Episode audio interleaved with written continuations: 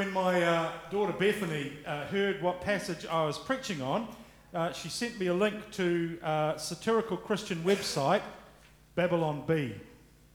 Uh, if you want a good laugh, it's a great website to find out. You just got to remember that it's, uh, it's satire and its uh, tagline is fake news you can trust. And it was satirizing the phenomenon of publishing houses producing study Bibles for specific targeted audiences men and uh, women, couples, uh, outdoor types. And as I was thinking of this, maybe there's, there's room in the market for a left handed uh, Bible, study Bible. You don't know. But the article was supposedly reporting the, the launch of a new study Bible by a well known publishing house, a new study Bible for women with well over 30,000 well researched notes that would help women understand what they read and live out God's will for their lives. If they simply followed the little numbers after any verse, printed in pink, of course. And the punchline and why this was relevant to us today was that all the notes said the same thing. Go and ask your husband to explain which references verse 35 in today's reading. Now, it is satire, but it does challenge us about how the passage that we had read to us today is to be understood and applied. And our winter sermon series this year is called Her Story, Her Voice Women in the Bible. And my contribution to this series is called Women in Leadership in the New Testament The Silent Witnesses and the Silencing Passages. What we're doing is we're looking at the issue of women in leadership in the church by going back to the New Testament and seeing the evidence, like the names of women in Romans 16 and elsewhere, of the involvement and acceptance of women in leadership by Paul. And then, systematically and seriously, looking at the Pauline passages in Scripture, like 1 Timothy 2 5 to 11, and the one that we had read to us today, that seem to be anti women in leadership. And I know it's hard going. Uh, I know that it's difficult. And I know that we need to acknowledge that there's a split theologically over this issue. There are complementarianists who believe that men and women are created equally in the image of God, saved by Christ, filled with the Spirit, and given gifts, but have different roles. And women's roles in church leadership are limited. And that has been the traditional view. And there are egalitarians who have gone back and looked at Scripture, who believe men and women were created in the image of God, saved by Christ, filled with the Spirit, and given gifts, and are free to exercise those gifts in any situation and position God calls them to. And we need to acknowledge that both sides want to be faithful to Scripture. So, with that in mind, let's look at the passage in 1 Corinthians 14 with particular focus on verse 34 and 35, which call for women to be silent in church. Now, Paul is writing to the church at Corinth, one that when you read through the letter, you realize has a particular and an interesting and complex set of issues and challenges. And this passage is the conclusion of a section that starts in chapter 11. Uh, uh, concerning public worship. And it starts with Paul affirming that both men and women can pray and prophesy in public worship. This was part of the tradition Paul passed down to the church in Corinth. That's in chapter 11, verse 1 to 15. The issue was keeping the socially understood appearances and relationships for men and women, husbands and wives. And you know, we looked at that last time. He then goes on to talk about the issue of poor and rich, free and slave, and communion, telling the people at Corinthians to, Corinth to make sure that they met, when they met, that, that, that the slaves were waited for and catered for.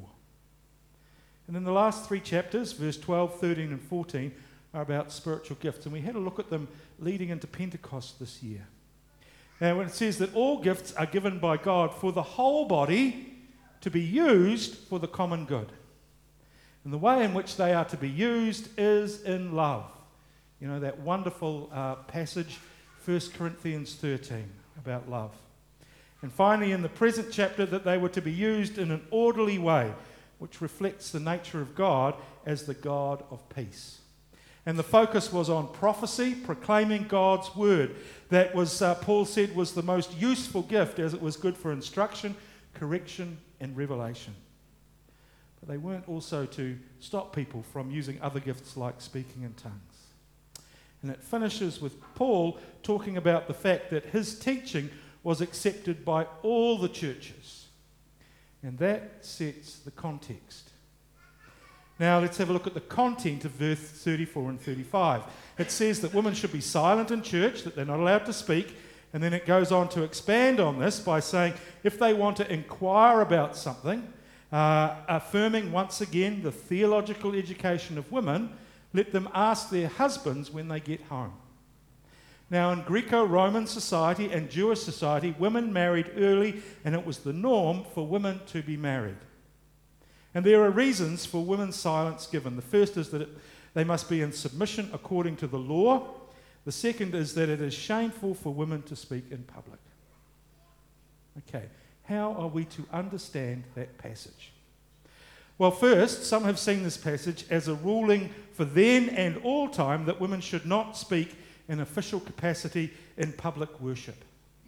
However, there are some difficulties with that view there are some difficulties that are internal to the passage, uh, those, two, those two verses. Because you see, Paul normally refers to the Old Testament when he uses the word law.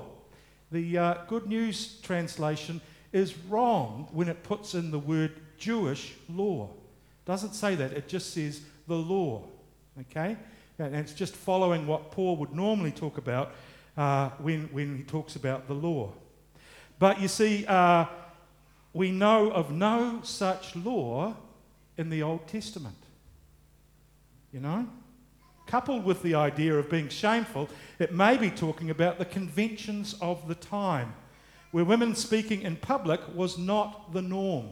You just need to think maybe of some Middle Eastern cultures today. Usually, a woman would speak in their own home, or if it was in public, usually they would speak through their husbands. But, you know, how are we to understand that with the norms of our own culture and time?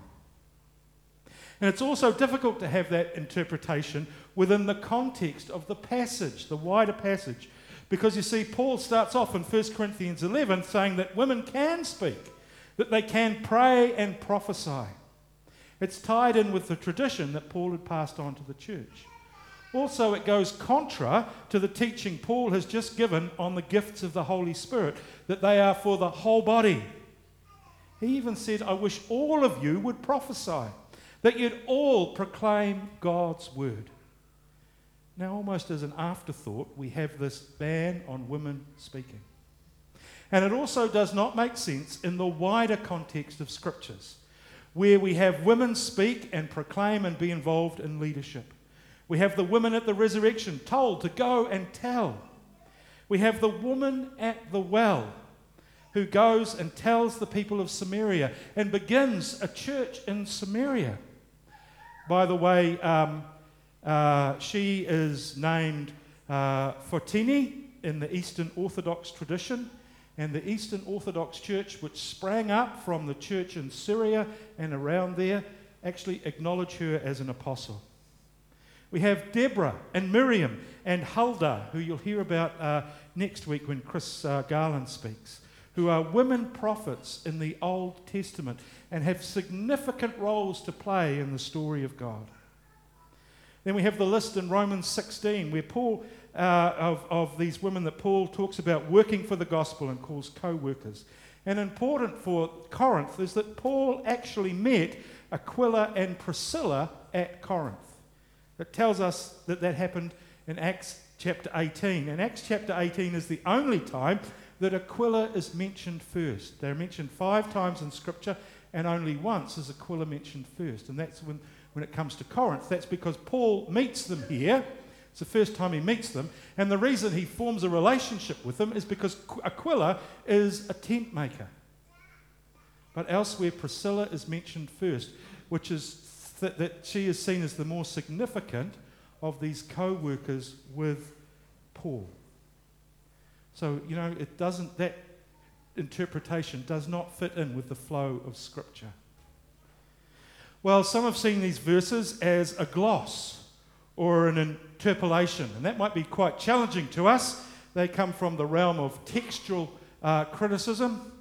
Uh, and that means that they, they are seen as a later addition to the text. Now, that is rare in Scripture, but this could be one of those possibilities. We don't have, of course, any copies or any manuscripts of this book that do not contain these verses. However, in some texts, some uh, uh, versions, they are not where they are put in the Bible, but they are found after verse 40, which means that there's some question about them. And of course, removing them from the chapter does not impact the flow of Paul's argument. In fact, it improves it. In the New Revised Standard Version, uh, they are um, they're put in brackets, which is a way that, that that particular version of the Bible acknowledges that there is some issue to do with them in, in terms of uh, uh, understanding where they should be. And in the NIV, there's a footnote which acknowledges that in some texts they appear after verse 40. And on a technical level, uh, a- analysis of the wording and structure has led some to question whether Paul actually wrote it. But as Gordon Fee, uh, well known New Testament lecturer who actually supports this view, says, until that is proven, we actually need to take them seriously. The other view of these verses is that Paul is dealing with a specific issue at Corinth. Remember, all the epistles in the New Testament are occasional to a specific time and place, dealing with specific issues. And if we lose sight of that, we, we lose sight of how to be able to interpret and understand these passages uh, that it has to do with a specific issue at Corinth. It's not a blanket ban. The focus of Paul's argument in the whole of this last cha- this chapter 14 is order in worship.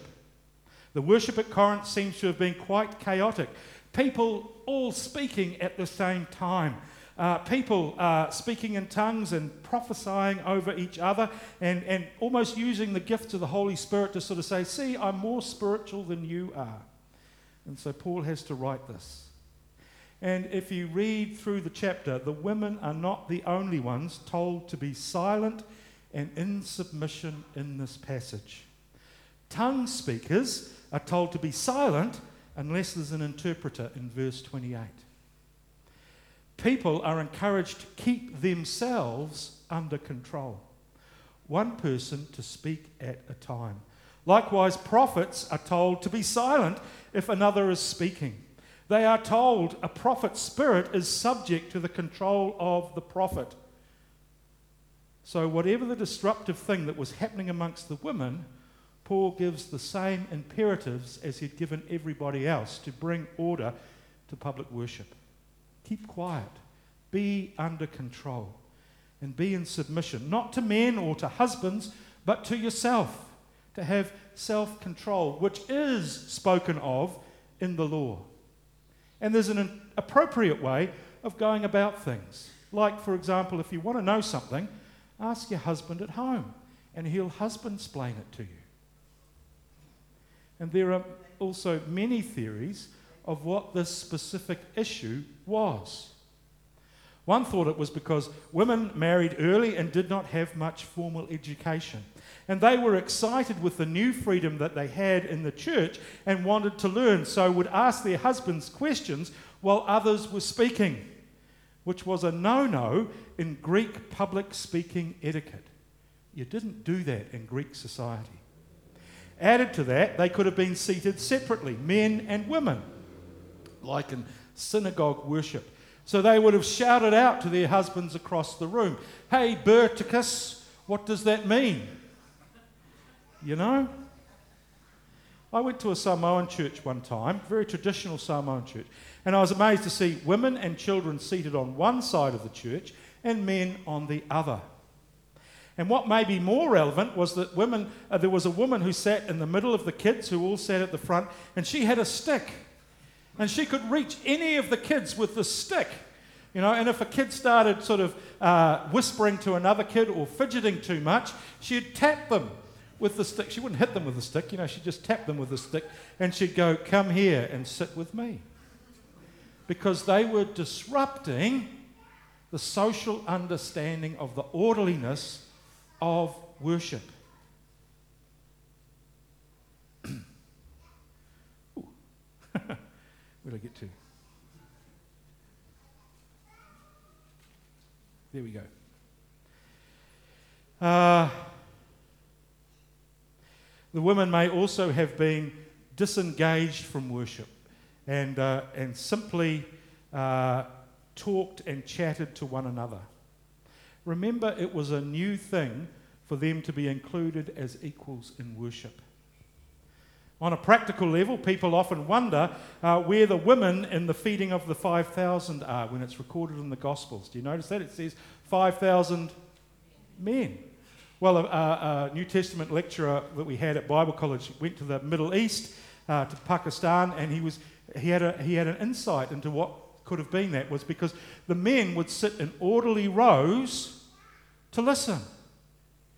But he also noted that the women sat uh, separately and that the women was just this a buzz with noise and activity because it was the women and the children together.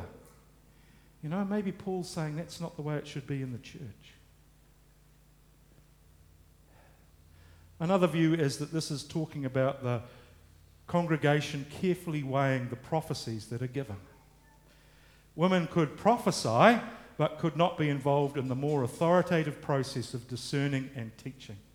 Wouldn't be right for a woman to be involved in this process because it may mean that she would publicly question the validity of a message given by her husband.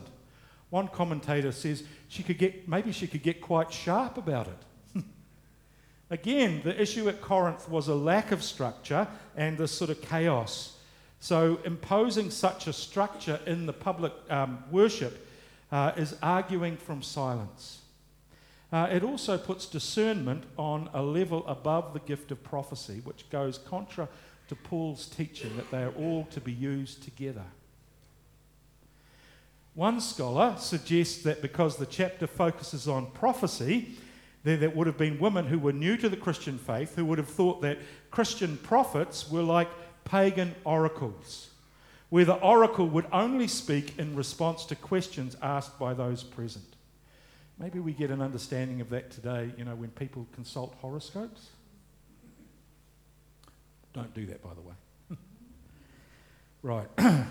um, but uh, for Christians, for Christian prophets, uh, you, oh, oh, sorry, and also often the, the, the questions that were asked of oracles were on personal matters to do with life and decisions that need to be made. And Paul is telling the women not to do this as Christian prophets speak at the prompting of the Holy Spirit. As one commentator puts it, no human needs to prime the pump. The personal things they asked about were better discussed with their husbands at home. Well, in the end, the biblical data is too limited to give a definitive answer. Uh, Eugene Peterson, in his message paraphrase, tries to encapsulate this understanding of dealing with a local issue of disruptive behaviour when he translates this passage Wives must not disrupt worship, talking when they should be listening, asking questions that could be more appropriate be asked of their husbands at home. God's book of the law guides our manners and customs here. Wives have no license to use the time of worship for unwarranted speaking. So it's dealing with that disruptive behaviour could have equally been talking to men. All these ideas that we've talked about have merit and they also have difficulties. And it's hard to be dogmatic on either side of the argument, of the, either side of the theological split, simply from this passage. Okay, well, how do we wrap this all up and bring it to bear today for us? Well, the first thing is I love the possible, positive em- emphasis about theological education for women. And by implication, because men had to answer their questions, of men as well. Education that goes beyond go and ask your husband. You know, that wouldn't work in our house. Wouldn't work. You know why? Because Chris and I both have formal theological education. Chris preached in church a couple of uh, weeks ago, and you understand that. We both have university education. Um, you know, when we, when we want to find out things, I will ask Chris often about things, and she will ask me. We both have wisdom and understanding to offer to each other. In our Reformed tradition, we want people to know uh, the scriptures and understand them and apply them. It's why we focus so much on the exposition of Scripture, opening it up and explaining it. It's why we set people aside. Ministers are not set aside to be the boss, we are set aside to be servants of the Word of God and the sacraments so that we can teach. And uh, so we want people to be able to encounter the living Word of God, Christ, in the written Word, the Scriptures, through the spoken Word, preaching and prophecy. Remember, prophecy is declaring the timeless Word of God in a timely manner. That's why in our missional plan also we encourage connect groups because they're a great place for men and women to learn together. And we are blessed also in today's society with good resources online and in print more than ever before. Mind you, we need to be careful because we are also challenged with a whole plethora of different interpretations and theological understandings as well. And in our information age, we need wisdom to navigate them. That's one of the reasons we need to have a good theological understanding and an understanding of the Bible. The reality is that all the heresies and controversies that there ever have been are alive and well and living on the internet, including the whole spectrum of understandings on the issues of women and men and women in leadership. And it's hard to go online and, and have to sift through this. The second thing is that we do need order in worship. Doing things in an orderly manner, in a way which focuses on love for one another and allows also people to use their gifts. That's why I really like seeing people come forward, and men and women, and use their, their gifts in service, uh, around our services, and also in our services. It's great. Affirming the spirit of 1 Corinthians 11 and 14 of allowing men and women to pray and speak and encouraging them not to be disruptive. You know, and if there is that disruptive element, then, like with the passage we read today, we need to have church discipline. Note it's for both men and women. Maybe the pendulum, of course, in this thing has swung too far uh, to the ordered. We're too ordered. In fact, one commentator thought he thought that Paul might come to church and think we'd ordered ourselves to sleep you know? And we do need to have open times for people to use the more spontaneous gifts. And lastly, while I believe the fight for equality is important and significant, I can't help but feel the Christian understanding of ministry is mutuality, working together, serving together, using the gifts that we've been given being the people, men and women that God has created and recreated us to be. You know, I'm excited when I see teams working together, men and women, intergenerational, multicultural, like our Alpha team, for the furthering of the gospel. In the end, the flow of Scripture is not about who can and cannot speak, but about being co workers in Christ to the glory of God. Amen? Amen. Let's pray. Loving God, we thank you for your word. We uh, realize sometimes we have to wrestle with it to dig down and to understand, and sometimes we just have to simply say that we, we don't understand the mind of Paul. But we do want to be led by your Holy Spirit. We do want to be your people. Help us to be men and women together who love one another, care for each other, who use our gifts for the common good and the glory of God. We thank you when we see people working together as co workers for Christ and uh, for the furthering of the gospel. And we just pray that as we do that, as we find that unity of purpose and mission, that uh, you would pr- provide the fruit of growth and uh, new life. Uh, lives that reflect uh, Jesus Christ to the glory of God. Amen.